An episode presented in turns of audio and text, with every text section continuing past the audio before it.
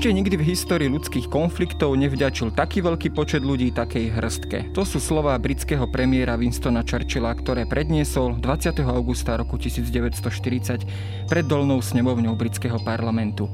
Jeho slova nielen platili v tej chvíli, keď sa o Veľkú Britániu ešte len roztáčala obrovská letecká bitka, ale o to viac platili v nasledujúcich dňoch a týždňoch.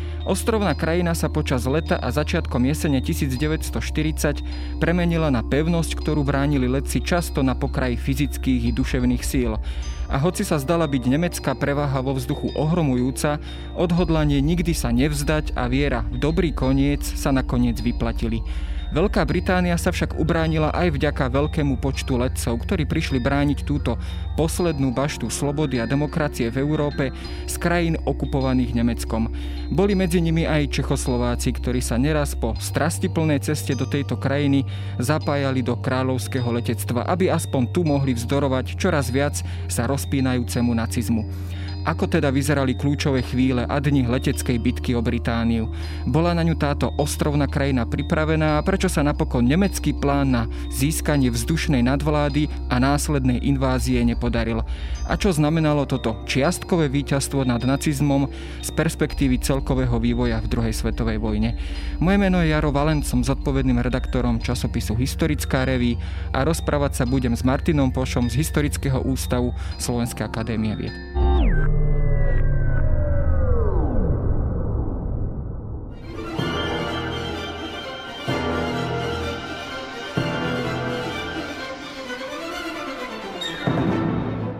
Veľká letecká bitka o Britániu, sa, tam má samozrejme veľa prívlastkov, superlatívov. Samozrejme ale nevznikla e, vo vzduchoprázdne, ale vznikla z nejakej vojnovej a strategickej politickej situácie.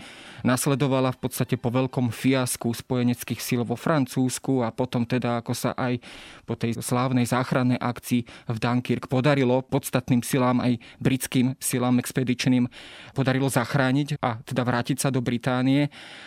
Pohľadu e, nemeckého strategického velenia, čo tieto operácie vlastne znamenali, teda tie prvé počiatočné operácie, ktoré teda predchádzali e, samotnú leteckú bitku o Britániu. Bola to teda príprava na tú už spomínanú vyloďovaciu, širšiu vyloďovaciu akciu. Tak ono hlavne, nedá sa úplne priamo povedať, že by tam hneď bol automatický cieľ po uzavretí prímeria s Francúzskom, teda z 22. júna 1940, že by sa nemecké síly automaticky ako keby pre, preplánovali, že idú teraz zautočiť na Britániu. Nemeckí pre, vojenskí predstaviteľe si veľmi dobre uvedomovali jednak silu nielen britského kráľovského letectva, ktoré samozrejme utrpelo nejaké straty boje vo Francúzsku, ale podobné straty utrpela aj Luftwaffe. Tam si netreba predstavovať, že by Luftwaffe neutrpela straty počas bojov, aj keď pomerne krátkých bojov, ale naozaj tie letecké boje boli pomerne vyrovnané, hlavne medzi príslušníkmi Royal Air Force a Luftwaffe, ale uvedomovali si aj geografickú polohu Británie a hlavne jednu obrovskú výhodu na strane Británia, to bolo britské kráľovské námorníctvo. Teda jedným z cieľov nielen vojenských predstaviteľov, ale aj pred, politických predstaviteľov nacistickej tretej ríše bolo eventuálne uzatvoriť prímery aj s Veľkou Britániou. Samozrejme veľkým protivníkom e, ale myšlienky uzatvorenia prímeria bol v tom období už premiér Winston Churchill, ale nedá sa povedať, že by táto myšlienka nemala nejakých podporovateľov v radoch e, britských politikov. Môžeme napríklad spomenúť Lorda Halifaxa alebo aj Davida Lloyda Georgia, ale na druhej strane treba byť aj voči ním korektný, že naozaj i nešlo o nejaké kolaborantské snahy a uzatvorenie mieru za akúkoľvek cenu. Im tiež išlo o to, aby sa vlastne uzatvoril mier, ktorý by eventuálne pomohol Británii. Oni sa obávali toho, že Británia bude porazená. Zároveň však aj tí, ktorí vlastne s nimi nesúhlasili, tak hlavne poukazovali na to, že predstaviteľom Tretej ríše sa nedá dôverovať a mali svoje skúsenosti, či už s porušením Mnichovskej dohody, s následným, vlastne vezmeme si, že Mnichovská dohoda bola porušená či už vznikom ľudackého slovenského štátu 14. marca, alebo následne na deň to vznikom protektorátu Čechia Morava. A mali už svoje skúsenosti s tým a vedeli, že nikto nedá takú záruku, že akékoľvek prímerie mohlo byť porušené a mohlo to byť v tom momente, kedy by sa Nemecko cítilo dostatočne silné na to, aby vedelo uskutočniť operáciu a vylodenie na britských ostrovoch. Púšťal napriek tomu, či už samotný Adolf Hitler, ale teda aj ďalší predstaviteľa nacistického režimu určité signály v Británii, že chceme s vami rokovať o miery. Konec koncov aj sa hovorí o tejto samotnej bitke, leteckej bitke o Britániu, že ona sa spočiatku sústreďovala len povedzme na tie vojenské ciele, nie na civilné, aj z toho dôvodu, aby si nepohneval povedzme samotné obyvateľstvo. Teda ako keby tam stále v pozadí bola tá intencia, že predsa len nemecký národ z toho ich ideologického pohľadu môže s tým nordickým anglickým národom uzavrieť nejaký mier? Bolo to tam stále niekde v pozadí, aspoň v tých začiatkoch? No úplne som, nie som odborník na rasistickú politiku Tretej ríše, ale tam ako keby išli ako keby dva smery by som povedal. Jedna bola tá oficiálna, tá politická, kde naozaj 19. júla je ponuka zo strany nacistického Nemecka ohľadom prímeria, ktorá je vlastne práve napríklad spomínaným Lordom Halifaxom 22. júla odmietnutá. Je zaujímavé, že obidve tieto ponuky išli rádiom, ale zároveň máme Hitlers Befehl z Exen, teda Hitlerov rozkaz 16 z 16. júla 1940, teda 3 dní skôr, ako je vlastne táto mierová ponuka, ktorá vytvára rozkaz na prípravu operácie Výlodenie, teda ktorá mala krycí názov ZLV, Takže vidíme tu ako keby dva smery. Jedna je tá politická rovina, druhá je tá príprava vojenské operácie. E, na druhú stranu tá operácia ZLB bola vnímaná do istej miery ako taká posledná možnosť. Ona bola veľmi zložitá. My sa hlavne rozprávame o tej prvej fáze a to bola snaha dosiahnuť prevahu vo vzduchu, ktorá bola nevyhnutná pre vylodenie. Vidíme to aj opačne napríklad potom v júni 44, keď sa práve spojenci snažia pripraviť a teda úspešne sa im to aj podarí vylodenie na kontinente, teda vylodenie v Normandii, čo tiež jedným z hlavných cieľov, a to sa aj spojencom podarilo, je dosiahnuť absolútnu vzdušnú prevahu. A toto bol jeden z cieľov samozrejme aj nacistického Nemecka, dosiahnuť prevahu vo vzduchu, aby vlastne jednotky, ktoré sa budú plaviť cez kanál La Manche, tak e, boli chránené zo vzduchu, aby na ne bolo podnikané útoky britského kráľovského letectva. Toto bol jeden bod, ktorý by sa musel byť splnený. Ďalšie body sú napríklad, musel byť spomínaný kanál La Manche odminovaný. On nebol, ako si my dnes akože veľmi jednoduchšie predstavujeme, že iba nebola to len nejaká prírodná bariéra, ale naozaj tam boli vytvorené sektory, kde boli nakladené mín, námorné míny, ktoré mali jasne zabrániť prechodu lodí, respektíve cieľom bolo, aby sa sústredili tie lode v nejakých úsekoch. Buď samozrejme, aby sa nedalo lepšie útočiť, ale aj preto, lebo vlastne však Briti vedeli, kde si zaminovali a tým pádom vedeli, kde majú sústrediť svoju odbranu aj na svoje lode. Ďalším bodom, ktorý bol veľmi dôležitý, bolo, aby bola nejakým spôsobom zainteresovaná činnosť britského kráľovského letectva, či už v Severnom mori alebo v Stredozemí. Jednoducho preto, aby neboli vyloďovacie plavidla napadnuté britským kráľovským námorníctvom. A tu sa dostávame aj k tomu, že do akej miery bola operácia ZLV uskutočniteľná. Lebo jedna vec je snaha zlikvidovať britské kráľovské letectvo, alebo teda získať vzdušnú prevahu. Druhá vec je, či naozaj by bolo schopné Kriegsmarine dosiahnuť takých úspechov spoločne aj s talianským námorníctvom, lebo netreba zabúdať, že v tomto období už je vo vojnovom konflikte s Veľkou Britániou aj Taliansko. Či by bolo schopné natoľko viazať britské námorníctvo, aby sa podarila táto operácia. To je otázka, na ktorú my samozrejme nevieme dať odpoveď, lebo sa toto nikdy neuskutočnilo, ale tá bitka o Britániu, dôležité si že je to vlastne jedna z potenciálnych fáz operácie, ktorá sa dá nikdy neuskutočnila. Here comes the Luftwaffe. In dozens of flights, hundreds of planes, bombers, fighters, dive bombers, across that 21 miles of channel, that eight short minutes of water. Their first tactics were to bomb convoys in the channel. Convoys loaded with food and munitions, bound for the great port of London. No, takto sa aj na túto operáciu vlastne musíme dívať, ale na to v podstate Británia bola do veľkej miery aj pripravená. Ona si budovala svoju protileteckú obranu, sieť rôznych radarových staní a tak ďalej po celom pobreží už dlhšiu dobu. Dá sa povedať teda, že oni s týmto scenárom už dlhý čas pomerne teda počítali a bola to len záležitosť povedzme posledného roka, táto príprava tejto obrany, alebo bol to dlhší strategický plán obranných síl Veľkej Británie? Tu opätovne platí zase pravidlo, že generáli sa často pripravujú na minulú vojnu a mnohé technické výmoženosti, ktoré, alebo tých, technický pokrok, ktorý sa uskutočnil v medzivojnom období, tak bol často zo strany mnohých dôstojníkov, a nie len britských, ale aj francúzských, podceňovaný. Či sa rozprávame o tankoch, alebo napríklad vývoji letectva. A je nutné povedať, že aj britské kráľovské letectvo bolo do istej miery podfinancované v medzivojnom období. A práve v rokoch, posledných rokoch, záverečných rokoch 30. rokov sa táto situácia mení, s čím aj súvisí práve už spomínaný aj ten radarový systém, ktorý vlastne, ak si predstavíme bitku o Britániu, tak samozrejme mnohí z nás si predstavíme, ja neviem, film ako Tmavo-modrý sviet a nasadenie československých e, pilotov a také tie tzv. dogfights, kde teda bojujú medzi sebou stíhači. Ale to je iba jedna časť. Tí stíhači museli totiž vedieť, kam majú letieť. E, tá technika, navádzacia technika nebola zďaleka ani taká dokonalá, ako máme dnes, čo je pochopiteľné. A preto boli veľmi dôležité tie radárové stanice, ktoré sa nachádzali na pobreží. Tie totiž dokázali niektoré, záleží podľa samozrejme ich geografického umiestnenia, ale oni dokázali zistiť pohyb nemeckých lietadiel často už na francúzskom, okupovanom francúzskom, respektíve belgickom území.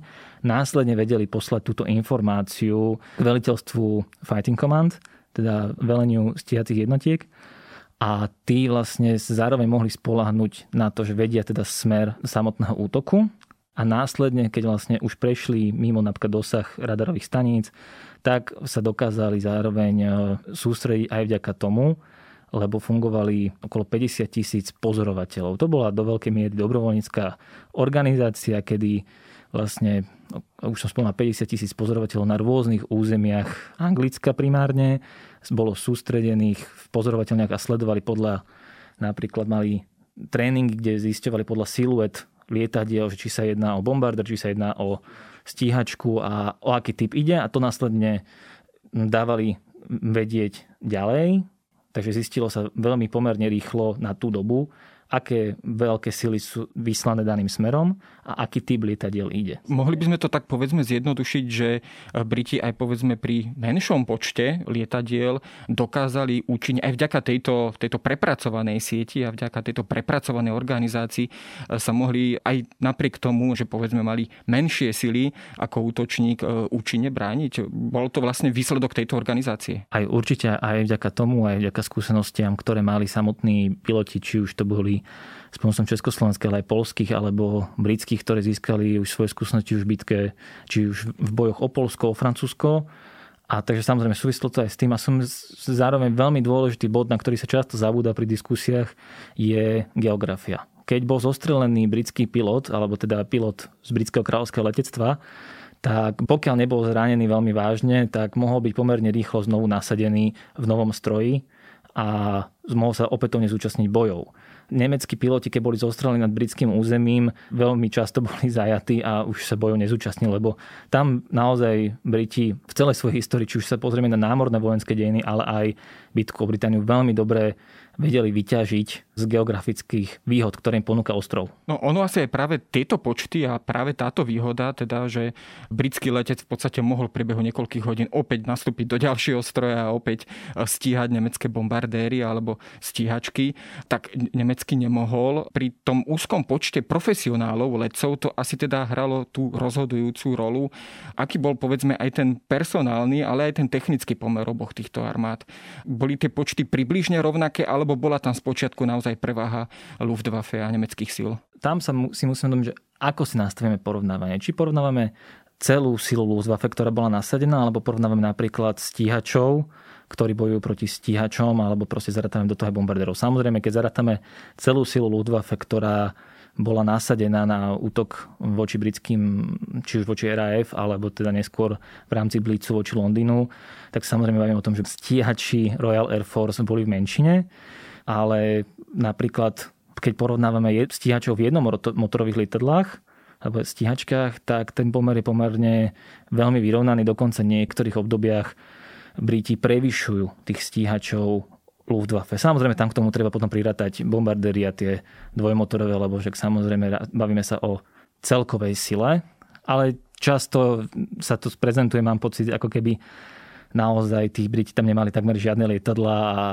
ubranili sa až tak obrovskej presile. Samozrejme boli vo slabení, ale mali zase na svojej strane niekoľko veľmi dôležitých výhod, ako som už spomínal, napríklad tú geografickú polohu Spojeného kráľovstva. Tam je potom e, určite zaujímavé sa pozrieť aj na, na tú nemeckú perspektívu a predovšetkým perspektívu Hermana Geringa, ktorý teda tak naozaj spočiatku veľmi chvastavo hovoril Adolfovi Hitlerovi, teda, že on teda britské vzdušné síly zlikviduje v podstate v priebehu nejakých dvoch, troch týždňov.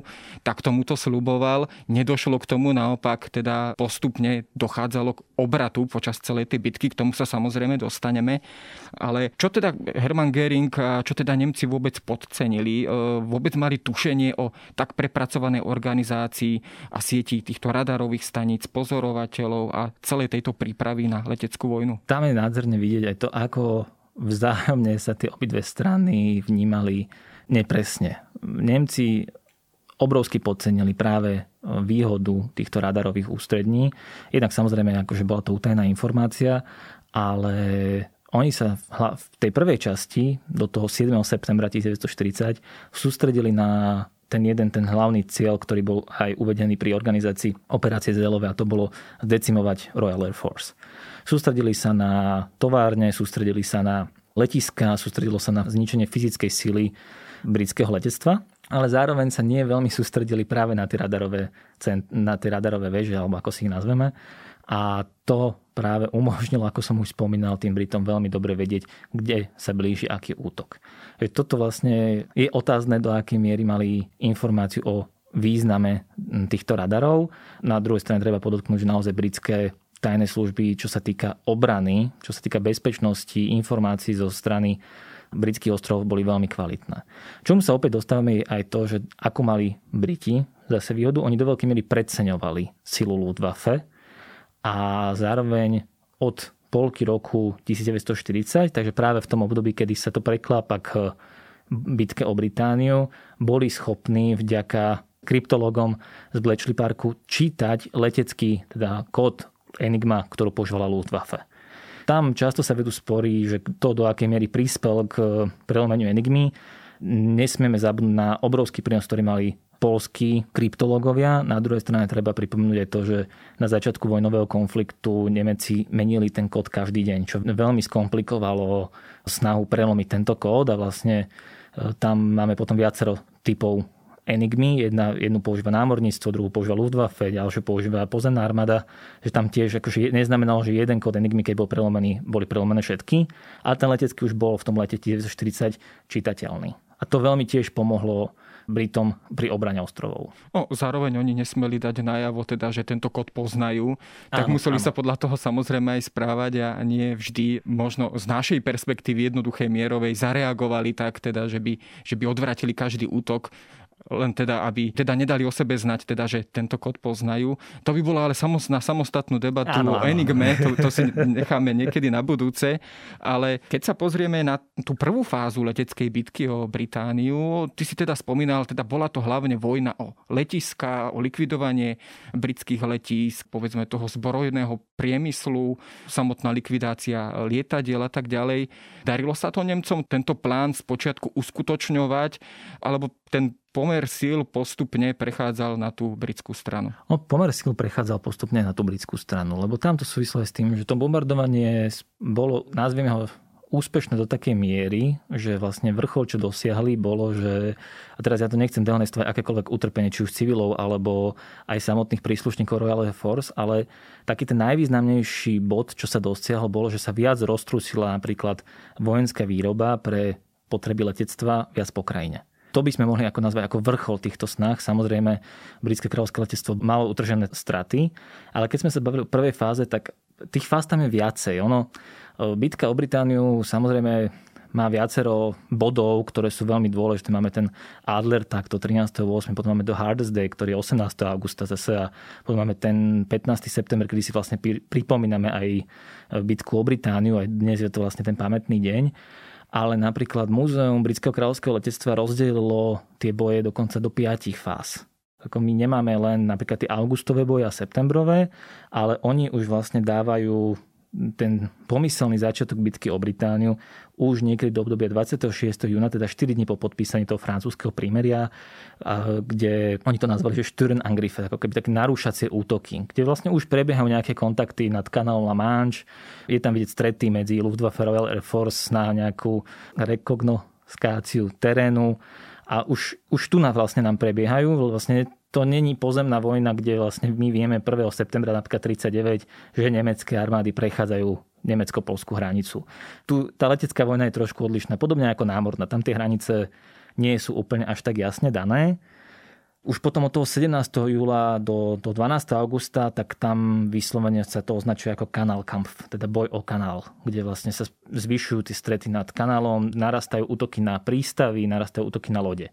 A potom samozrejme ten hlavný útok je od toho 13. augusta do toho 6. septembra, čo vlastne de facto my sme sa teraz rozprávali o tejto fáze, kedy sa útočí na Royal Air Force, na ich e, letiska v celom tom južno, priestore južného Anglicka. Lebo tam to je hlavný priestor, kde sa bojuje bitka o Britániu. Preto sa to ono často napríklad označovalo e, veľmi podľa mňa nepresne ako bitka o Anglicko, bitva o Anglii ale ten termín je podľa mňa veľmi nepresný, pretože keby sa tu naozaj v rámci tejto bitky, ktorá geograficky sa odohrávala na juhu Anglicka, ale tam sa bojovalo naozaj o vyloďovací priestor, ktorý keby sa naozaj podarila e, tá, poraziť to britské kráľovské letectvo, tak sa nebavíme o bojoch o Anglicko, ale naozaj Veľkú Britániu. Išlo proste skrátka o celú krajinu, Áno. pretože táto akcia súvisela s tou pripravovanou vyloďovacou akciou. Ale častokrát sa v prípade druhej svetovej vojny a predovšetkým o nemeckej vojnovej mašinérii hovorí teda, že veľmi často a z toho nacisty alebo z toho nemeckého pohľadu nešťastne do nej zasahoval či už sám Adolf Hitler, ale aj ďalší vrchní predstavitelia režimu.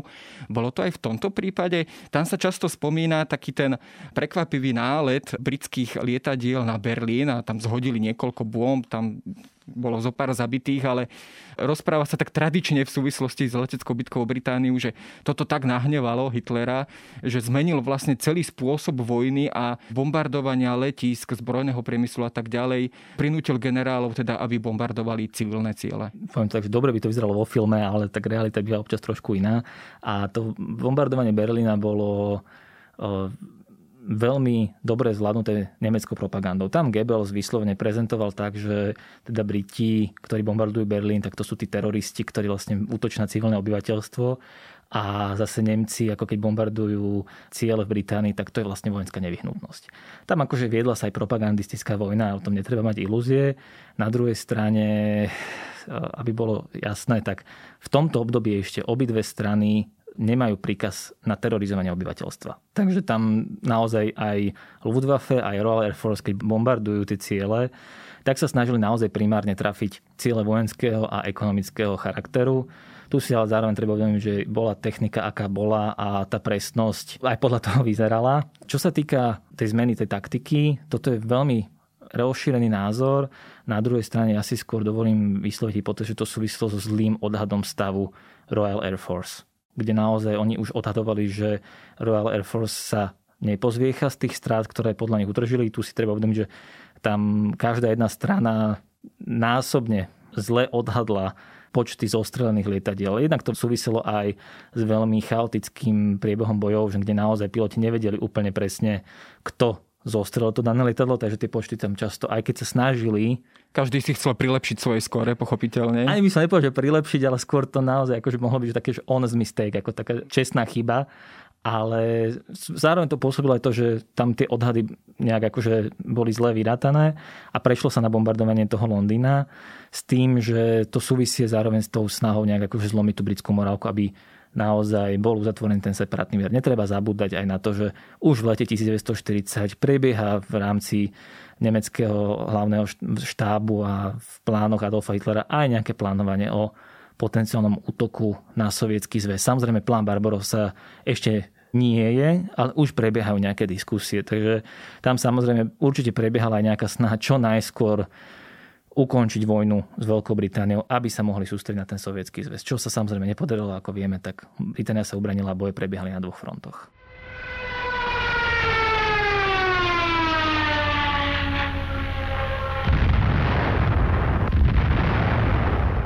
Tejto fáze už tá naozaj vojna prešla do takej beštiálnej podoby, kedy teda boli vyberané aj civilné ciele, všetkým tá bitka sa odohrávala nad Londýnom. Myslím, že na začiatku septembra tam bol celý ten východný Londýn vybombardovaný a potom následne aj toho spomínaného 15. septembra tam naozaj teda došlo k obrovskému masívnemu útoku, tak dá sa povedať vzdušnému frontálnemu útoku na Londýn, kedy teda naozaj padlo aj opäť veľa civilných obetí. Čo toto urobil povedzme aj s tou morálkou samotného obyvateľstva a ako k tomuto pristúpil samotný Winston Churchill. Známe sú tie jeho fotografie, ako sa prechádza ruinami, ako sa zdraví s, s bežnými, obyčajnými ľuďmi. Dokázalo to skôr tých ľudí zomknúť, než nejakým spôsobom demoralizovať? Tu si treba uvedomiť, že jedna vec je, sú dobové fotografie a druhá vec je aj tá realita. Samozrejme, keď sme sa bavili napríklad o East Ende, tak táto časť Londýna bola veľmi tvrdo zasiahnutá a mnoho ľudí sa rozhodlo opustiť Londýn to zároveň akože nedá sa hovoriť o tom, že by to nejak akože malo ničiť morálku. To bol prirodzený jav, že keď sa bombarduje mesto, tak ľudia tam asi nebudú zostávať, pokiaľ majú možnosť odísť. Takže oni sa vlastne snažili tak roztrúsiť do tých okolitých e, krajov, ale na druhej strane tá morálka naozaj vydržala. Tam samozrejme máme tam výkyvy, kde zo začiatku je tá morálka naozaj v tých správach je jasne vidieť, že sú taký ten stoický, kľudný. Na druhej strane, samozrejme, keď prebiehalo tvrdé bombardovanie, tak boli prípady nervových zrútení. A to sú pochopiteľné javy, ktoré však ako prebiehala vojna, ktorá zasahovala civilov, tak je pochopiteľné, že tam boli rôzne prejavy, ale je dôležité povedať, že tam to civilné obyvateľstvo naozaj vydržalo. Nebolo tam nejaké veľké snahy o uzatvorenie separátneho mieru. Máme tam rôzne prejavy napríklad aj antisemitizmu v rámci toho obyvateľstva, kde sú tam rôzne správy o tom, ako sa šírili nejaké fámy. Toto sa nevyhýba žiadnej populácii v kritických situáciách, nejaké prejavy nenávisti voči menšinám a podobne. A bolo to aj v tomto období. Netreba si všetko iba idealizovať, ale na druhej strane to britské civilné obyvateľstvo vydržalo. Jednou z tých napríklad snách, ako im uľahčiť tú situáciu, tak sa spravilo to, že vlastne, čo je pomerne známe v mnohých filmoch, to bolo okrem iného aj v Narnii, je, že vlastne deti boli z Londýna vysťahované vlastne k rodinám, ktoré vlastne žili mimo tej zóny, kde prebiehali tie najtvrdšie boje a boli, snažili sa byť v čo najväčšom bezpečí. Pre nás samozrejme leteckú bitku o Britániu predstavujú predovšetkým eh, vzdušné súboje stíhačiek, alebo teda stíhačov. Tu máme na jednej strane také dva slávne stroje, a teda nemecký Messerschmitt a britský Spitfire. Ale často popri Spitfire je trošku tak, taká opomínaný Hurricane, už spomínaný. Keď si porovnáme, samozrejme nie sme tu technici, alebo nie sme tu historikovia vojenskej techniky, ale keď si porovnáme túto vojenskú výbavu na obidvoch stranách, Dá sa povedať, že niektorá z týchto strán mala povedzme tú technickú prevahu, technickú výhodu v niečom? Všetky tri stroje predstavujú ako keby takú chrbticu stíhacích jednotiek, či už Luftwaffe alebo Royal Air Force. Ale keď tam, keď čítame spomienky československých pilotov, tak oni často spomínajú napríklad na to, že ich hurikány, alebo vlastne Česko 310 a 312 Československá stiace pre Britskej Británie mala hurikény, tak nestačili Messerschmittom. Ale tam samozrejme napríklad Spitfire je vyrábaný aj pred vojnou, aj počas vojny, aj po vojne, takže samozrejme rozprávame sa o období bitky o Britániu, tam potom tie technické rozdiely sa často menili podľa samotného typu lietadla, ale priznám sa, že v tomto ja nie som odborník, že by som vedel úplne vierohodnotne teraz porovnať tieto tri stroje, ale teda zodpovedne viem povedať, že všetky tri predstavovali vrchol leteckej stíhacej techniky v danom období. No práve o hurikánoch sa teda hovorí, že teda sú trošku nedocenené v porovnaní so Spitfireom. Bol to možno aj dôvod ten, že ten Spitfire sa možno stal takou tou hviezdou vojnovej propagandy v istom zmysle. Môžeme to nazvať, ale hlavne one súvisie s nejakou našou pamäťou, kde vlastne Spitfire sa naozaj tými rokmi stal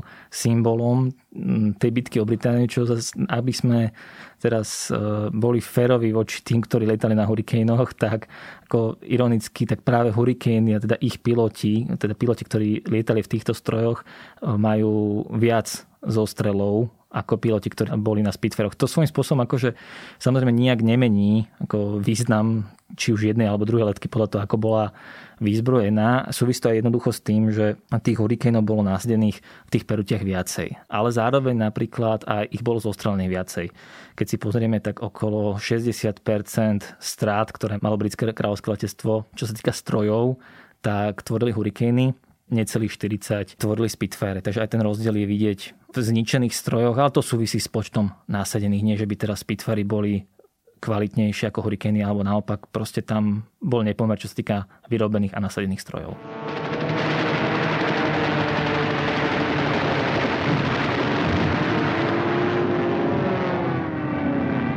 Tu sa samozrejme dostávame aj už predovšetkým k našim československým letcom. Spomínal si samozrejme 310, 312 peruď, takisto 311 bombardovacia peruď, myslím, bola opäť československá.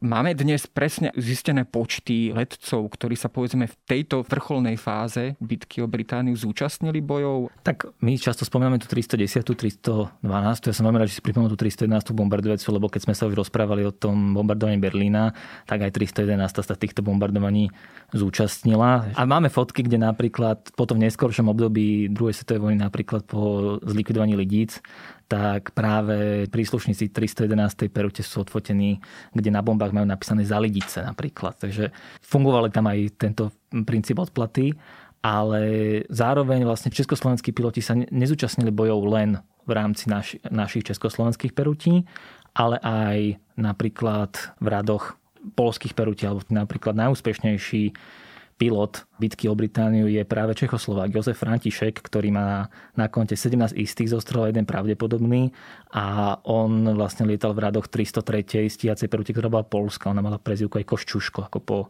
významnom polskom generálovi, ktorý teda bojoval nielen v Polsku, ale aj v americkej revolúcii. Tam akože treba rátať aj tých, ktorí vlastne bojovali v tých ďalších stíhacích perutiach a celkovo vlastne sa zúčastnilo bitky o Britániu 86 československých pilotov a z toho 8 zahynulo. S tým, že vlastne keby sme si porovnali, že ktoré, ktorí cudzinci z pohľadu Británie boli zastúpení najviac v bitke o Britániu, tak československí predstaviteľe sú štvrtí.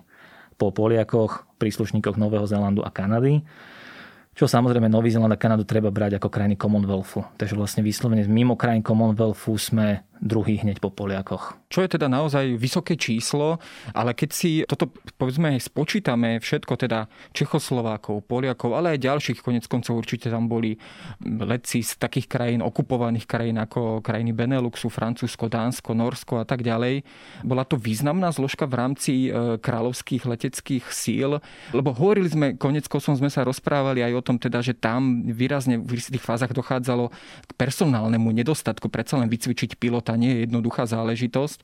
Bola toto taká kľúčová záležitosť alebo kľúčová vec, ktorá pomohla udržať tú Britániu stále e, bojaschopnú? Áno, ja už som spomínal, že tie čísla e, neboli až tak desivé, ako často by mohlo znieť z tých nejakých popularizačných textov, ale je len o čísla tých pilotov. Tu ide o to, že oni už mali skúsenosti. Výcvik pilota podľa vojnových dokumentov sa trvá cca 2 roky. V tom období. Priznám sa, že neviem, koľko to trvá dnes, ale tu nás nešlo často o vojakov, ktorí bolo nutné ich trénovať. To boli piloti, ktorí už mali svoje skúsenosti napríklad z predvojnového československého letectva alebo v prípade Poliakov z bojov v Polsku. Obidve letectva bojovali v bojoch vo Francúzsku a Beneluxe. Takže jednak to boli pomerne stále dôležité počty. Bavíme sa o stovkách pilotov, vycvičených pilotov ale zároveň sa bavíme o skúsených pilotoch, ktorí mali svoje bojové skúsenosti. Nemali len nalietané hodiny, ale mali nalietané bojové hodiny, ktoré samozrejme ako, ako ťažko na cvičisku, ľahko na boisku, ale tak predsa tá bojová skúsenosť má svoj význam a toto bol obrovský význam. A ďalej to bolo aj propagandisticky veľmi dôležité. Británia veľmi dobre, ale vedela aj prezentovať to, že vlastne nebojuje v tom boji sama, ale má na svojej strane svojich polských spojencov, československých spojencov a samozrejme aj tí predstaviteľe exilových armád veľmi dobre vedeli využiť nasadenie týchto pilotov v bitke o Britániu. Skrátka vyzeralo to tak teda, že sa postavila do čela slobodného sveta alebo do slobodne zmýšľajúcich ľudí a národov, ktoré túžia po slobode.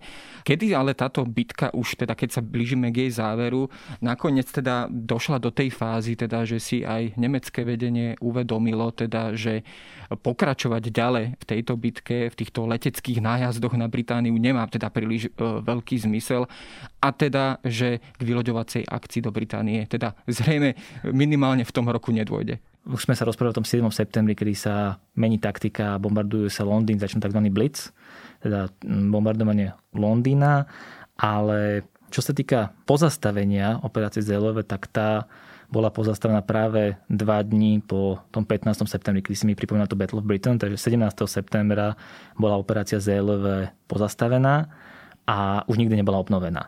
Zároveň, keď už som spomínal to delenie Britského múzea kráľovského letectva, tak oni vlastne tú bitku o Britániu datujú až do nejakého konca oktobra, kde už vlastne akože prebiehalo primárne nočné bombardovanie s tým, že prebiehali nejaké menšie dogfights, teda jednotlivé súboje stíhačov, ale už neprebiehali nejaké extra veľké boje s tým, že ale Blitz trval až do nasledujúceho roku, kedy vlastne až v maji 1941 by sme mohli povedať, že ten Blitz končí, teda to bombardovanie Londýna. Takže to londýnske obyvateľstvo si vytrpelo teda 8 mesiacov bombardovania, čo teda rozhodne nebolo málo. No tam naozaj v tých ďalších mesiacoch to vyzeralo tak, e, tie nemecké útoky, ako povedzme teroristické útoky doslova v noci, zhadzovali bombardéry, bomby na civilné obyvateľstvo, na, na radovú zástavbu, dá sa povedať. To by bol, to je príklad napríklad Coventry, ale aj mnohých ďalších miest miest.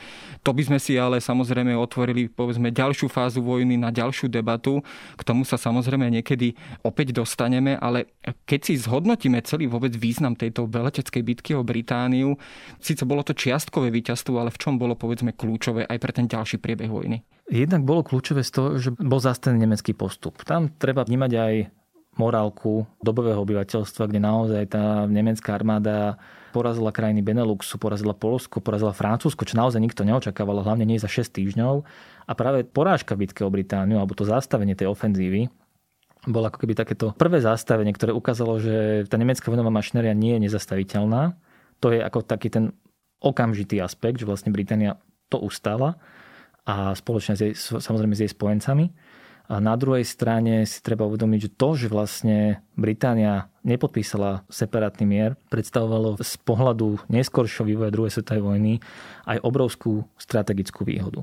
V tom, že v prípade otvorenia druhého frontu, tak ona, však to prirovnanie ako letecká loď Británia, tak akože sedí tam naozaj bolo, vlastne sústredilo sa obrovské kvantum techniky po vstupe Spojených štátov amerických a teda v tej neskoršej fáze vojne a prípravy na otvorenie druhého frontu v Európe sa tam sústredila obrovská sila, či už technická, ale aj živá sila. Tá, to značne uľahčilo plánovanie otvorenia druhého frontu a toto je vlastne veľmi dôležitý bod, ktorý treba že nie len to momentálne zastavenie nemeckého postupu, ale aj ten neskorší vývoj a strategické plánovanie porážky nacistického Nemecka.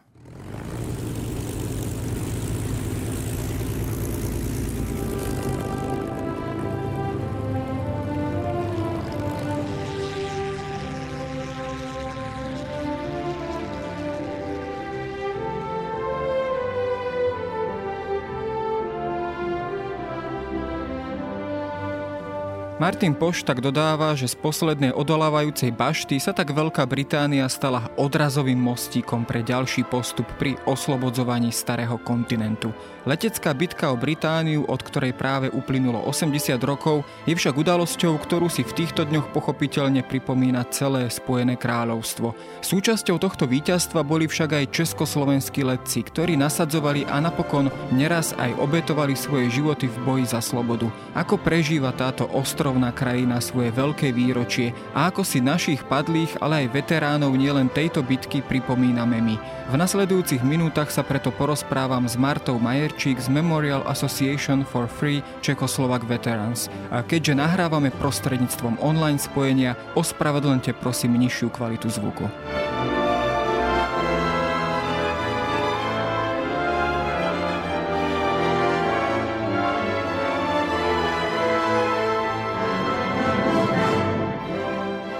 Aspoň takto na diálku by sme sa chceli samozrejme porozprávať práve o tomto aspekte, lebo to je určite aj veľký kultúrny fenomén, bitka o Britániu, letecká bitka o Britániu v samotnom Spojenom kráľovstve. Ako si teda nielen povedzme tento rok, ktorý je samozrejme poznačený e, pandémiou COVID-19, ale ako si povedzme každý rok táto krajina vlastne pripomína túto svoju veľkú historickú udalosť. E, je to vec, ktorá sa v podstate premiela všetkými médiami a všetkými spoločenskými vrstvami a je to naozaj jedna z takých kľúčových vecí v tom historickom povedomí v Británii? Áno, odpoveď na všetky tvoje otázky je áno. Keby som mala vymenovať všetko a všetky miesta, kde si uh, v Spojenom kráľovstve pripomínajú bitku o Britániu, tak by sme boli spolu veľmi, rozprávali spolu veľmi dlho. Je to naozaj veľký milník v ich histórii, ktorý oni si veľmi pripomínajú každoročne. Tie najdôležitejšie miesta kde si ich pripomínajú, alebo ktoré sú tak najviac publikované v médiách, sú Westminster Abbey, kde sa koná pripomienková aj omša, aj pripomienkový sa, samotný akt, kde sa aj kladú vence, samozrejme za prítomnosti kráľovskej rodiny, všetkých ozbrojených síl, veľvyslanectiev a všetkých uh, známych osobností súvisiacich s históriou a tak ďalej. Je to za obrovskej účasti verejnosti, za obrovskej účasti uh, oficialít. Takže tento rok kvôli covidu sa síce táto pripomienková udalosť bude konať vo Westministri, ale všetky pozvania, ktoré boli pred, predtým rozoslané, boli zrušené. My sme sa tiež mali v zastúpení zúčastniť tejto udalosti ale bolo nám napísané, že kvôli e, nedávnym reguláciám vlády to bolo zrušené. Bude sa to síce konať, ale bude tam len veľmi malý, obmedzený počet ľudí. Bude to samozrejme online, bude to samozrejme prístupné pre médiá, pre ľudí, aby si to v pohodli domova mohli pozrieť alebo vypočuť. A čo sa týka významnosti tohto um, pripomínania tohto sviatku, tak je to jeden z, nich naj, z ich najvýznamnejších sviatkov. Uh, verejnosť Británii si pripomína sviatky spojené s druhou svetovou vojnou veľmi často. Od malých detí v školách po dospelých ľudí v práci, doma si to všetci pripomínajú. Dokonca sa robia také domáce tea parties, kde si to môžete pripomenúť s priateľmi, urobiť si takú posedenie pri čaji a spoločne si zaspomínať na jednotlivých, ak majú rodiny, prípadne členov, ktorí sa zúčastnili bitky, tak uh, si vymieňajú príbehy, fotografie a popri tom si to spríjemňa pitím čaju. Je to naozaj hlboko zakorenené medzi verejnosťou a pripomínajú si to aj jednotlivci, rodiny, bežní ľudia jednoducho. Z nášho pohľadu českého, slovenského pohľadu si možno ani často neuvedomujeme, že táto historická udalosť, e, letecká bitka o Britániu sa priamo týka aj nás. Konec koncov bojovali tam naši letci. Máš rovnaký pocit teda, že, e, že nie úplne a do dôsledkov si uvedomujeme aj u nás na Slovensku význam tejto udalosti aj pre nás e, tu na Slovensku alebo v Čechách. A čo sa povedzme za posledné roky v tejto veci zmenilo k lepšiemu, ak tak môžem povedať? Áno, uvedomujem sa ten markantný rozdiel, je to naozaj veľký rozdiel. Súvisí to samozrejme s našou históriou, s totalitným režimom, ktorý označil našich bojovníkov, ktorí sa zúčastnili bitky o Britániu a celkovo, ktorí boli súčasťou Československej armády v exile a ich označil za nepriateľov štátu, takže oni sa snažili tú históriu, význam ich účasti na tejto bitke a na ostatných vymazať z našej histórie. Takže u nás my máme jednoducho ten deficit, ktorý môžu mať napríklad Briti oproti nám, že e, jednoducho oni majú tento súvislú pamäť a my máme prerušenú tým totalitným režimom, ktorý e, sa snažil na nich zabudnúť, vymazať ich z histórie. Preto je u nás ten rozdiel, podľa mňa, hlavne, to je jeden z tých hlavných dôvodov. Ale v poslednej dobe jednotlivé organizácie, neviem, či presne na Slovensku a v Čechách, ale zatiaľ, čo mám možnosť pozerať a s ktorými spolupracujeme, a sme s nimi v kontakte, tak sa snažia hlavne prostredníctvom sociálnych sietí približovať ľuďom históriu uh, týchto našich hrdinov. Takže ja si myslím, že už sa to konečne začína aj u nás trošku viacej dávať do povedomia ľudí. Ja si myslím, že v školách je to už tiež bežné, tak ja dúfam, že sa to bude len viac a viac medzi ľuďmi dávať do ich povedomia a že si začneme aj my vážiť týchto pánov a dámy, na ktorých sa snažila naša história e, žiaľ zabudnúť a ja dúfam, že sa budú pripomínať čím ďalej, tým viac. Tomu určite aj smerovali určité nejaké konkrétne kroky. Keď sa pozrieme na tú samotnú starostlivosť predovšetkým o hroby padlých, čo dnes o nich vlastne vieme, sú dnes povedzme niekde v Británii na konkrétnom cintoríne sústredené, je o nich postarané, smerujú k ním povedzme nejaké vládne delegácie alebo nejaké pripomienkové akcie. Ako to dnes vlastne s týmito pozostatkami, ale vlastne s týmito miestami vyzerá? Tých miest je viacero. Vojenské cintoríny v Británii je ich mnoho ale najväčší je práve v Brookwoode, nedaleko od Londýna, pri meste Woking, Brookwood Military Cemetery a ten je najväčší v Británii.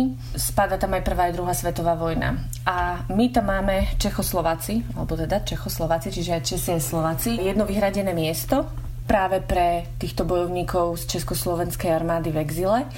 A je to veľmi špecifické miesto, pretože ako jediné z týchto cintorínov vojnových má ešte vytvorené zvlášť miesto pre e, tzv. civilnú časť, kde sú vlastne pochovaní Čechoslováci, ktorí prežili vojnu, ale ktorí sa nemohli kvôli komunistickému prevratu a komunistickému režimu vrátiť naspäť, alebo sa vrátili a potom znova šli do exilu do Veľkej Británie. A sú tam pochovaní aj so svojimi príbuznými. Takže to je také špecifické miesto a o toto miesto sa práve naša asociácia stará. Aj o jedno, aj druhé miesto, aj to civilné miesto. Ono vzniklo až v 81. roku. Československá obec legionárska v zahraničí e, ju založila práve na žiadosť veteránov, ktorí sa dožili vysokého veku a chceli byť pochovaní spolu so svojimi bojovníkmi, ktorí padli v boji a sú na Brookwoode pochovaní a dokonca sa im podarilo vybaviť miesto hneď vedľa nich, kde je krásny pamätník obrovský československý, je napísané Čechoslovakia, tam sú tí padlí bojovníci a potom hneď vedľa týchto veteráni, ktorí sa dožili spolu so svojimi rodinami. A čo sa týka počtov, tie sú presne zmapované všade sú tie mená napísané, všetky tie miesta sa dajú dohľadať, napríklad dajú sa linky dohľadať aj na našich web stránkach alebo potom aj v sociálnych sieťach. A nedávno dokonca sa zapojili Česká slovenská ambasáda do takého projektu, kde spísali všetky tieto miesta aj mená pochovaných, aj kde sa nachádzajú mená, všetky detaily, ktoré e, sa im podarilo dohľadať. Takže ak by mal niekto záujem, alebo bol, samozrejme, keď bude najbližšia možná príležitosť v Británii, môže si aj e, prísť, vzdať hold našim veteránom. Tých veteránov, ktorí ešte žijú z čias druhej svetovej vojny, aj v Británii, žiaľ Bohu, z roka na rok menej, aj teda našich veteránov. Ako vyzerá dnes ich život? Samozrejme, je to e, veľmi e, všeobecná otázka, ale snaží sa povedzme vaša asociácia nejakým spôsobom udržať kontakt, respektíve tak, aby mali kontakt oni aj s ich domovskou krajinou, s ich, s ich vlastou, pôvodnou vlastou, prípadne teda s ostatnými veteránmi. Ako sa vlastne tá asociácia asociácia aj na tomto rozmere ich života vlastne podiela? My sme vznikli ako zliati na všetkých tých drobných asociácií, ktoré tam vznikli po konci druhej svetovej vojny a po prevrate 48., ktoré založili práve veteráni, ktorí prežili vojnu a ich rodiny aby sa spomínalo jednoducho na preživších alebo aj padlých.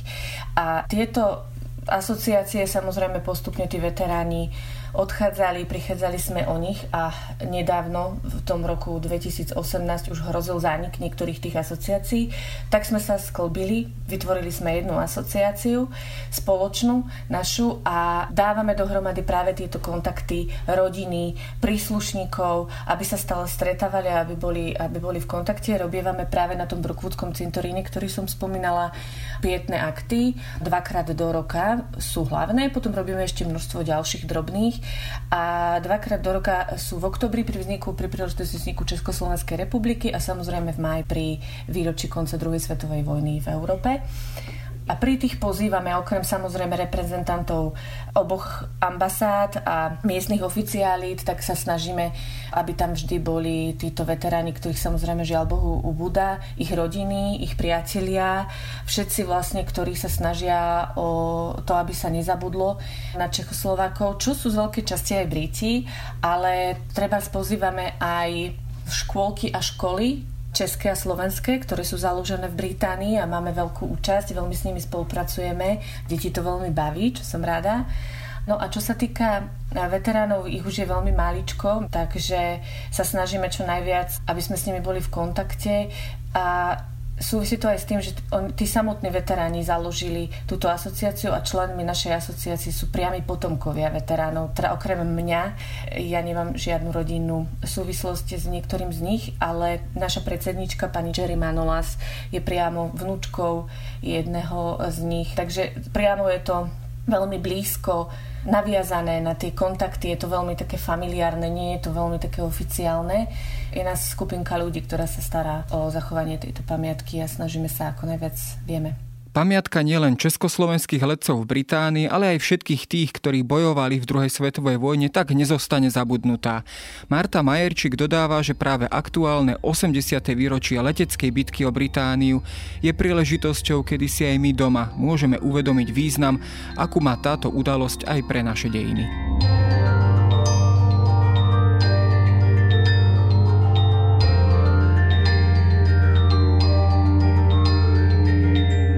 Je na dnes všetko. Počúvali ste Dejiny, týždenný podcast denníka SME a historickej reví. Podcast Dejiny vychádza každý týždeň v nedelu. Prihláste sa na jeho odoberanie vo svojej podcastovej mobilnej aplikácii na platformách Google Podcasty, Apple Podcasty alebo v službe Spotify. Všetky diely nájdete aj na adrese sme.sk lomka dejiny alebo historickareví.com.